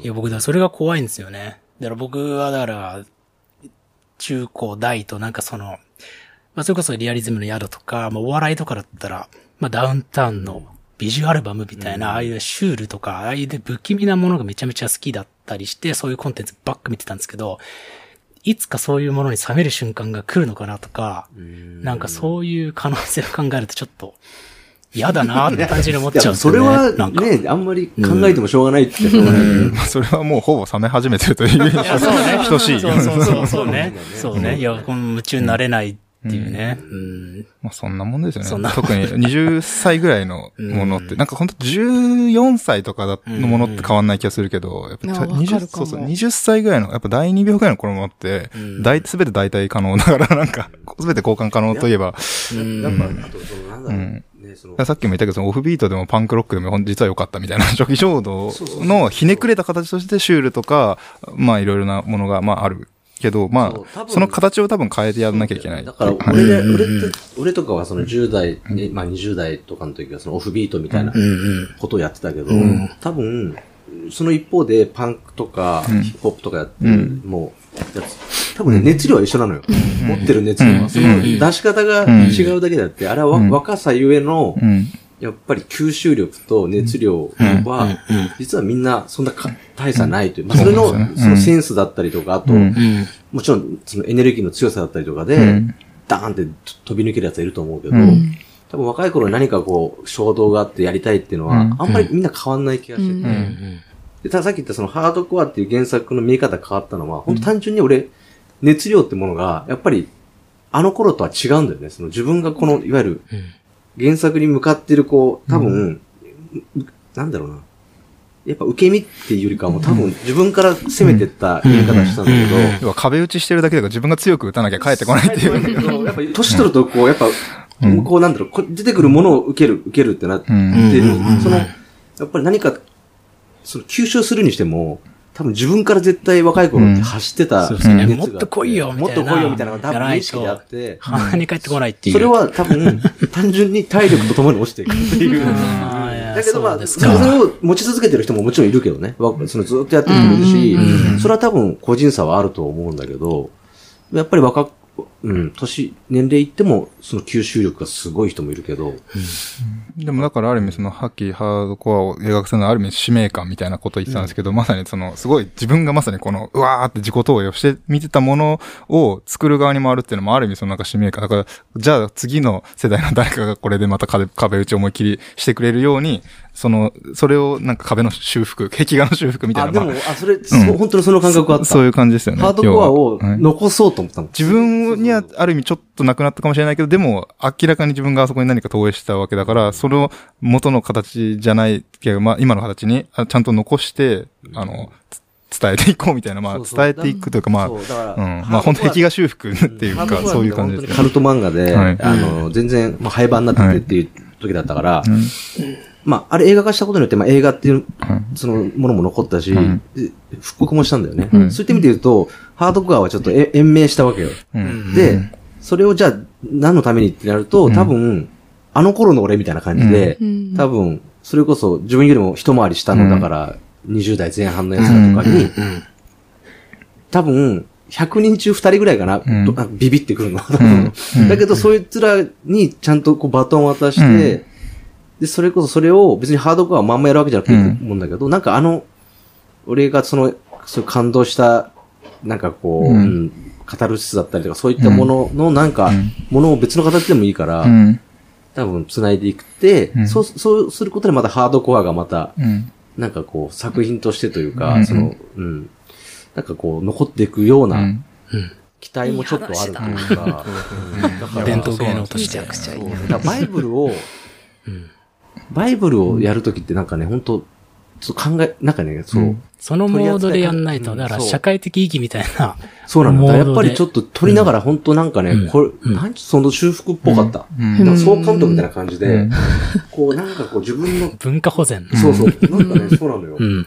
そういう感じで、とりあえずこれを、俺は終わらせることが使命だと思いながらやってたから。うん。うん。だからみんなが、誰かがこう、これ映画化していいのって、こう、ハテナを作る前に、うん。やりましょう、やりましょうってずっと言い続けたから。そうそう。とりあえずやりましょうって言ってたから。うん。うんで結果残せたからすごく、うん、なんかそうね、うん。それはあるね、その使命感というか、うん。使命感を全うしたというか。いい話。いや、めちゃくちゃいい話。でうん。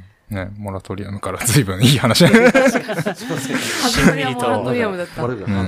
あのうん、実は1時間ぐらいも経つんですけど、うんもう一個やりたいんですけど、はいいいでしょうか？もちろんいいですよ。ははいい。もう最初のアイドリングトークちょっと削っちゃってもいいんで、全然。あの、本題に入る前の、なんか、そうはいはいなんかあの、すみません、CD のウォークマンがどったという、あの、あいや、の手の僕もいい話でしたよ。あそうですか。いや、いい話も全部行きましょう。うん全部載せましょはう。えっと、三つ目が、モキュメンタリーです。山下監督はあの、フェイクドキュメンタリーとかたくさん撮られてきた中で、モキュメンタリーという、はいまあ、概念が、まあ、ワイヤードなのか、タイヤードなのかとか、うん。まあ、そのあたり伺えればなと。ドキュメンタリーが。はい。はい。はい。じゃあ皆さん、せーの。ワイヤード。お？俺今日全部ワイヤー 俺だけタイヤで。ず撮ってらっしゃるのムービートももらってる。すぎる。しかも自分に結構踏みかかってくるタイプのものをイメージに逆行するっていうか、抗う。うん。そうね。あ、今のはでも、ちょっと、なんちゅったらいいんだろう。弁を聞きたいですね。あの、高校でもいいですよ。専攻、高校。いやいや。タイヤドって言っちゃったんですけど、最近でもなんか、うん。なんて、そ、自分がそのなんだろう。最初はすごくワイヤードで、ああいう、ある種のこう、なんていうの、モキュメンタリーってまあ、僕の中では結局演出方法の一つなんですようね。ん。その、いわゆる台本があって段取りをしてっていうことではなく、うん。キャラクターだけが決まっていく中で、あの、まあ、いいわゆる、なんだろう、音楽で言うとジジャムセッションみたいな、うんうんちょっとやってみようよみたいな感じの演出の仕方の一つだったんだけど、それが最近なんかそう、ある、なんだろう、まあ自分が結構、もう何年かでやり、や うん。り、やってきすぎちゃって、うんうんうん。結構、なんちゅったらいいんだろうな。それを求められることが多くなってきて、まあもうジャン、ジャンルとして、それをやってくださいと。演出技法としてやってんのに、それをやってくださいってなって。結局、モキュメンタリーって実はもう一個は、それさっき演出方法、手法の、うん。としてのひ、手法としてとは言ったけど、もう一個やっぱフェイクって部分もあるんですよね。うん。その、いわゆる、嘘を本当に見せるっていう側面もあって、その嘘を本当に見せるっていうことの、あのースストレスというか、うん。最近それがね、結構ありますね。だからなんかこう、やってる、うん、なんかまあ、なんちゅったらいいんだろう。そう、要は、モキュメンタリーとかフェイクドキュメンタリーっていうのは、騙すっていうのがあるから、うんなんかね、そこはね、なんかね、実はストレスになるんですよ、作ってると。ん。なんかねうん、嘘をついてる、騙してる。悪いことしてるみたいな。操作してる。何かを操作してるんだってあいう。ただ、フィクション、普通の劇、映画を撮るときは、もうこれはフィクションの世界で、みんなで精度を上げていこうとか、作り上げていくっていう、ストレス、それが、そそこにストレスはないんですけど、フうんうん。ェイクドキュメンタリーっていうのはやっぱ何かね、何かこうやましい感じがちょっと自分の中であって、へで、それでね、最近、そう、うん、なんか、そう、タイヤードだな。ーなるほど。まあまあ、おっしゃる通りだと思うし、まあ、いわゆるその、あの、作ってる側からの意見というより、むしろ、モキュメンタリーを普通にき嫌って、あの、あの、だあんなもんダメだ、クソだって言いたがる人が言う論理としてそうですよね。どっちかというと、むしろ、あの、映画のフィクションの方がなんか誠実で、つまり、あの、そんな、これは現実ですよ、みたいな、そのなんか作品外部で押し付けのように、なんかフェイクドキュメンタリーとか歌うんじゃなくて、そもそも虚実皮肉っていうか、現実と虚構の狭間で、なんかリアリティを立ち上げるのが作品だろうみたいな、作品純粋主義の立場から言うと、まあ、モキュメンタリーとかってなんかすごい世俗的な表現みたいな感じで、まあ、嫌われるわけですよね。でもそれはなんかまあ、ある意味普通の批判意見というか、で、それに対してのまあ、普通のなんか自己反省意識を多分監督ご自身が持ってるっていう意味だと思うんですけど、なんか僕があえて、あえて、あの、ワイヤードにしたのは、ちょっと、ある意味、最近もうそういう感じもないというか、そういうなんか罪悪感のあるコンテンツがないというか、むしろ今ってモキュメンタリーじゃなくてリアリティショーの時代だと思うんですよね。リアリティショーって、あの、嘘をついてるっていう感覚もないままに、みんなが自然にやりたいようにやって、それが嘘であるっていう、それがリアリ、リアルではなくリアリティだけを、でもみんながふわっと共有してるリアリティを、す率先して嘘をついてるから何の罪悪感もないし、普通にやってると。で、まあそれがまあ、あまあ、あのまあ事件になったりもしましたけど、まあ、そういうのがまかり通ってる中で言うと、なんかあのモキュメンタリーの、あの、やらせとか、フェイクドキュメンタリーっていうものの持ってる、なんていうかな。なんかその罪の意識と、あの、いしなんか内末になったエンタメを生み出そうとする感じっていうのが、まあなんか、あの、なんですかね、なんか一周回って僕は面白いなと思ってて、うん。だからあの、トリフォーのアメリカの夜とかみたいなもの、アメリカの夜は普通の劇映画のことだけど、ある意味、だから二重メタっていうか、そのフェイクドキュメンタリーを作る実作者の苦悩みたいなものがメタ的に面白いなっていう、うん。アメリカの夜のフェイクドキュメンタリー版が、まあ、あってもいいのかなみたいな、そういう感じだから、そう。だから、むしろそういう風なエンタメの立ち上げ方っていうのが成立しなくなってるから、まさにリアリティショーとか SNS で、みんな全員参加型で率先して、この空気のリアリティ、嘘でも本当でもない、なんかリアリティなものと戯れてるわけだから、なんかそこに、なんていうかね、その、真実と虚構の分割線を引いて、あえてフェイクドキュメンタリーとか言ったりするっていうのが、まあ面白いなっていう、なんか、まあね、俺も結構同じ理解。だからプロレスだったら面白がれるっていうか、うん。そうだよね。ん。なんかわかるわかる。そうそうそうそう。プロレスはだって面白いもんね。だからなんかある種のなんか型と礼儀みたいな、礼節、マナーみたいなのがある。ある程度のリテラシーのすり合わせができているっていうのがフェイクドキュメンタリーの良さだから、うんね、まああれを見て SNS で、こいつ何なんだってマジ切れするやつも誰もいないわけで、でも、テラハとかになってくると、もう恋愛ドラマにはまれない人たちが、今、こっちに熱狂しちゃう。で、まそあね、追いかけ、あの、追い詰めちゃうと、みたいなところがあると、もう本当に僕はそっちは超嫌だなと思ってるタイプまあ今。完全老害全振りの方向に俺らは論詰めてるわけだけど、まあでも本当リアリティショーって本当そうで、ね。何のリテラシーもなく動物的に参加できるんですよ、あれって、マジで。そうそうだ。からリアリティショーは俺全然見た、あんまり見たことなくて、まああれはでも一応そうだよね。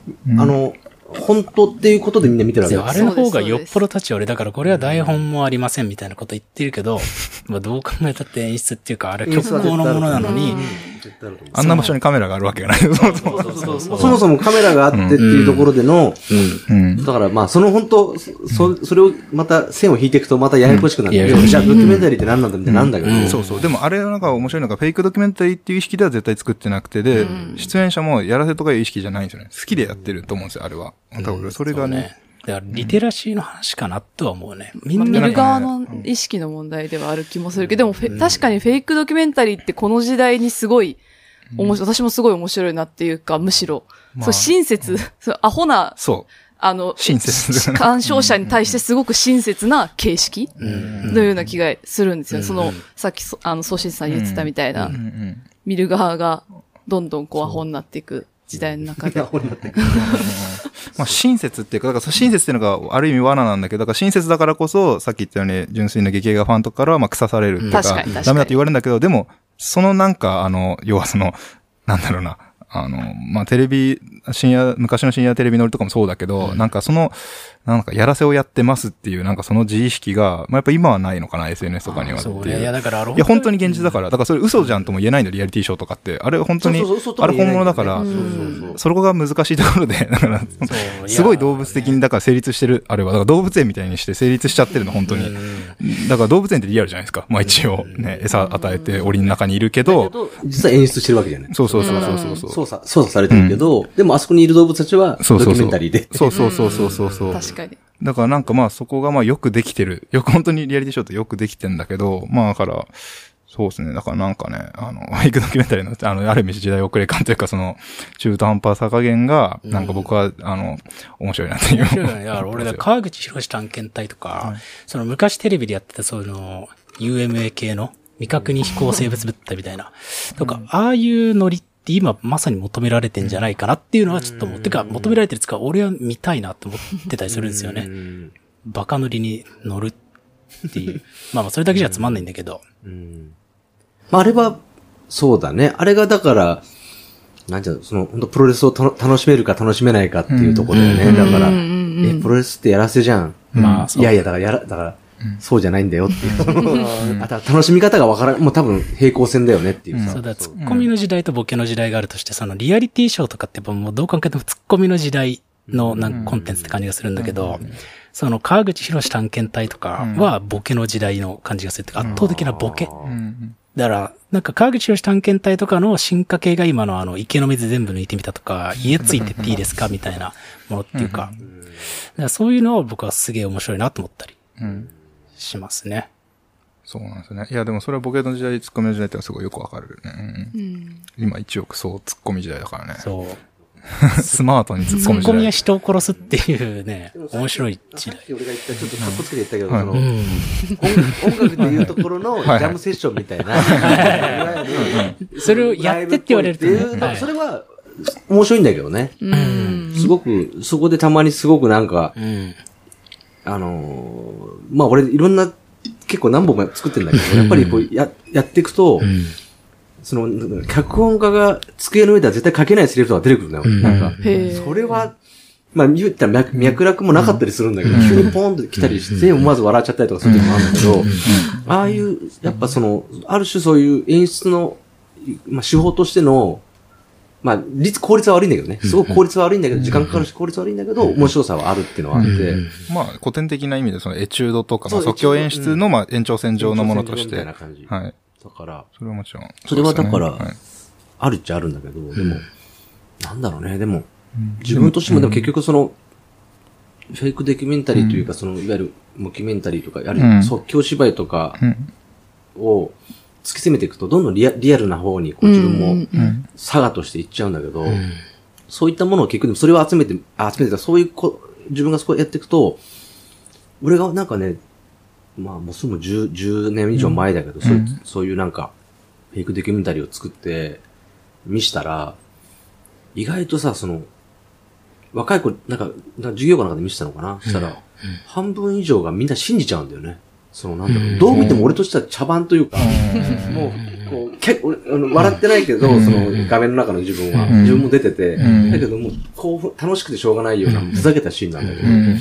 意外と、あの、みその見て、受け手の人たちは、さっきの言ったそのリアリティショーじゃないけど、信じちゃってて、あの人本当にムカつきますとか、あ信じられないとか言うんだけど、いやいやいや、あれ、おかしい、え、変でしょ？みたいな。いや、でそうねもそ、の、だリテラシーじゃないけど、うん俺が思ったのはそう、うん。なんつったんだろうな。意外とみんな見てないんだなと思ったんだよね。でもなんかそれって時代の変遷で今のリスナーというか視聴者がバカになってるかって一概でも言えないなと思ったのが、例えば、ハリーポッターのドラコ・マルフォイやったあの子で、うんなんか成人し、ってかあの、ハリーポッター出演した後とか、うん成人するまでくらいずっと誹謗、うん誹謗、非難の目にあってたらしいんですよ。要は、お前最悪だみたいな。あんなフィクションなのにフィクショ、ンでね、役でやってるんだよ生身の人間に対して、お前ハリーのことどう思ってんだよみたいな声がめっちゃ届くらしいんですよ。だから人間ってやっぱバカなんだなっていうのはちょっと。うん。だけど、そう、だから、なんちゅったらいいんだろう。うん。その、りまあ、なんちゅったらいいんだろうな。だから、うーん、なんか昔、まあ、まあ自分たちはいろんな映画とかドラマとか、ビデオとか、うん。なんか、まあ YouTube はなかったけど、そういうのをこう見て、あと漫画も読んで、ん音楽も聴いてっていうので、それこそ AV も見たし、ん。なんかそういったものでなんか自分たちの中のリテラシーというか、うん。これはあっていいとか、うん。結構だから、いわゆる毒も結構、うん。昔入れてた気がしたんだけど、うん。その、若い子にこそ自分の映画とか、うん。その、なんだろうな。僕の先輩が作った鬼畜大宴会って映画があん。ああいうのを見せると、本当に拒絶というか、もう震えちゃったりとか、なんか、なん、なんてもの見せるんですかみたいなこと言われたんだけど、一回。へその時に思ったのが、いやいや、待って、これって、ま、なんだろう、言い方あれだけど、そう、映画としてすごくよくできてる映画だし、うん。かある種、なんだろうな、本当一生懸命作ってるっていう熱量を感じてほしかったのに、ーうん。その、そ倫理を問われるそれ以前にもう怖い、汚い、嫌だ、みたいな、なった時に、え、待って、北斗の剣とか見たことある？とか、そうなんだろう。もっと世の中、うん。い汚いものとか怖いものとか、えぐいものっていっぱいあるし、こんなの比べたらもっとえぐい AV とかいっぱいあるよとかと思ったけど、やっぱうん。自分が基準じゃないんだなっていうか、まあ意外とフィルターバブル問題ですよね。みんな毒をさ、うん。いや、もうみんな短くて綺麗なものをたくさうんん、数をたくさん見てるけど、そこになんかこう蓄積される毒みたいのはない。YouTube とかってそういう毒は散らばってないんですか？あんまり散らばってないの？俺は見ないからわかんないんだけど。いや、まあ毒ももちろんあると思うんですけど、多分質が違うか。作り込まれた毒はあまりないのかもしれない。毒じゃなくてバグなんですよね。だからまさにその、あの、綺麗な情報が並んでんだけど、それをなんか並列した時にデータ処理の問題とかでバグが発生するってとこに、なんかある。だからそこで人、人、人間の悪意はないんですよ。だからさっきリアリズムやるとか、松本選手のコントみたいな悪意はないんだけど、バグった瞬間とかがあって、まあそこにすごくフェチ的になんか、あの、端的していく感覚が結構僕らの世代とかにあるんですけど、まあネットミーム的なものとかも多分そうなんですけど、僕らはだかはいらそうね、処理された、ある、まあ、ある、そう手、手手が加わった毒を 入れてきたけど、ん。今はそうか、YouTube とかそういう動画とかだと、クラウド上になんか自自然に、自然にバグが、毒、だから人間が毒を注入しなくても、なんか勝手になんかその、なんか変なバグみたいなのが生まれてくるっていうのがありますね。だから、ある意味、リアリティショーとかも、だからすごい茶番、あれはだからある意味、本当頭悪いコンテンツなんだけど、でも、人間って動物だからやっぱりほっとくとなんか変な面白いこと起きちゃうわけですよ。だからある意味あれはすごく面白いんだけど、だからその、リアリティショーとそのフェイクドキュメンタリー何が違うっていうと、やっぱ人為的な毒っていう、なんかちょっとある意味古典的なものですよね。古典的だし時代遅れのものをやろうとしてるかどうかっていうところが一番の違いだと思ってて、僕はそこにはなんか一定の可能性を見出したいと思ってて、人間があえて毒を盛り込もうとするっていう、なんか自然にバグとかいっぱいありふれてんだから、もう普通にやってて、たまにバグが起きるで、それでよくねみたいなことではなくて、なんか人為的な悪意をコンテンツに盛り込もうとする、なんかその暗い欲望ですよね。その暗い欲望を持って実制作者が作品を作ってるっていう刻印が残されてるわけですよ、フェイクドキュメンタリー。すごく錯綜した言い方ですけど。だから、AV とかも最近、だからあの、AV 女優とかって、なんか AV 女優に憧れて AV 女優になる女の子とかいっぱいいて、まあ、しかもすごい綺麗だから最近の AV って、すごい可愛い女の子がもう綺麗なセックスしてるんですよ。だからそれ見て、あ、綺麗、セックスいいなと思ってなるみたいな子が普通にいて、そういうのを持って生やされるわけですよ。で、今の AV のトレンドも、その、本当にあの、純真無垢な女の子が普通に好きでセックスしてる感じが、まあ、やっぱ一番受けるわけですよ。笑顔で。こう、ピンクのシーツでみたいな。これはね、すごい、なんか、うんなんだろう、じ自明としたあれがあったもんね。女優さんにもこう、うんなんだろうな、そう、なんか、ね、なんかコスプレとか、うん、そうそう。なんかか、仮にコスプレとかして笑ってても、いや、明らかに、明らかにそのバックボーンの暗さが出てくるみたいな。で、倫理的にも明らかに間違ってるんだけど、でも、それを欲する面って人間には必ずあるわけで、だからそれを、そういうものが脱色されきって、うん。なんか、出回ってるっていうのはまあまああると思います、やっぱり。面白い。だから今の、だから今、AV が綺麗すぎて、20代が童貞すぎるっていう、だから本物の生身のうん女性の体見たときに、全く立たないっていうのが、うん。今の問題になってるわけですよ。と、アメリカのティーンとかだと、あれなんですよね。SNS 異様症っていうのが今あって、要は、猫耳生えたり、要はフィルターですね、インスタとかの。あれが自分の本来の顔だと思っちゃう。だ鏡見たときに、自分の顔とかでもそれこそ、アメリカの整形画だだと、フィルターかけた自分の顔にしてくださいっていう子が、耳生やしてたりもう、現実の自分が耐えられないんだ。うん。そう、私なんでこんなに見にくいのっていう鏡に通っちゃうんですって。もう美意識の、あれが、もう、もうバグってる。バグっちゃうんだ。そう、それがだからバグと呼べるのかっていうまあ、のも僕わかんないっていうか。そうですちょっともう、そっちがこう、基準になっちゃってる。いやいや、すごいいやー、まあそっか。ので、まあ、だからそういう子たちはやっぱりそうやって映画として作り込まれたバッチものは、消化しきれないから拒絶するしかないみたいなのは、まあある種悪いかもしれないけど、でもまあ、そうね。そんなもんかなまあだから。自分基準で考える。まあ自分は逆に言うと毒を好んで食べてたから、そうそう、こうね、結構自分で、自分から口に入れてた方だったから、うんまあそうじゃない人がいるってのもわかるんですけど、うん。ただなんか、うん。だから今はそう、動画とか、ね、YouTube まあ何でも、うん。こう、なんちゅったらいいんだろう。まあ、数が減ってるわけじゃないと思うんだけど、うんうんうんうん。まあ数は増の時代えてますよね。動画とかは。うん。だけど、そう、どうなってん、まあ、俺も見てないから何とも言えないけどね。ただ、そう、なんかその、例えばそう YouTube5 分、うん。5分、3分、10分ぐらいの、その体感なんだろう、その体内時計がそれぐらいになっちゃう、映像を見る時間がそれぐらいになっちゃうっていうのは、ね、俺ら頑張んし、頑張って、頑張我慢してじゃないけど、頑張って2時間暗い中で見てきた、映画を見てきたとかっていう、その体感を知らないまま死んじゃう人もいるのかもしれないなと思うと。いや、本当に。そこで、ら監督とか宗志君に聞きたいのは、もう他人の物語は、もう、享受できない時代になりつつあると思うんですけど、それこそ映画とかの感覚を知らずに今、えー思春期を過ごして、二十歳とかになってる子たちに、こっからどうやってそれを届けるとかって、もうでもそうだよね。今更え映画館でなんか見て感動してっていうとか、ライブハウス、まあでもまだあんのかな？わかんないけど。映画とかなんで止めらんないのとかよくいると思いますよ。ああ、そう、そうなってくるよね。コントロールできないものに対しての圧倒的に拒絶するじゃないですか。今の若い人。だからこの間も2歳の子は普通にスマホいじってましたもんね。あの、こなんかゾッとしますよねが画面を見てこうすれば動くっていう、もう、そうですね。覚えちゃってるけど。テレビとかなんで見ないのって聞くと、だってあれ途中から始まるじゃんって言うんですよね。うん。そう。だから、流れてるっていうものが無理なんですよね。もうあ、もうそう、そうだよね。そう。自分からスタートして終わらせて、いつでもリスタートできるっていう、うん、コンテンツじゃないとなかなか。だからもう、そうだよね。大画大画面とかって意味もなくなってくるんだろうな。先生方、もう80分、すいません。切るとこ一個もないですよ、切られ、ちょっと切れないんですけど、80分話し続けてるんですけど、皆さなん多分この話永遠に終わらないので、うん。ちょっとい、強制的には私は切ったんですけど、あ、切りました。はい。はいはいいや、ありがとうございます、タイムキーパあの、最後暗い話になってたの大丈夫ですね、かちょっとなんか、明るい話とかありますかなんか明るい切って明るい話してくださいっていう司会進行もすごいいいですね。雑な、ー。監督の未来への展望なり。ね、今日のご飯とか。確かに何食ってるんですか？魚ですか？いやいや、もう、なん、ざ、ざ、なんでも食いますよ。別になんでも、何食ってんすかって、初めて聞かれた。ご飯だよ。山下監督何食ってるのか？でもお酒が好きなんですよね。お酒が好きなんですよね。酒はそうですね。だから、うん。今日も、まあ今なんか、一応最近もず酒弱くなってきたから、なるべく仕事があるうん日、前の日は飲まないようにしてるんだけど、うん今日はよ夕方だったから、うんうんうん。昨日その、スキルキルズの、おー。ああ、そうなんですか。の店行って、例の店。はい。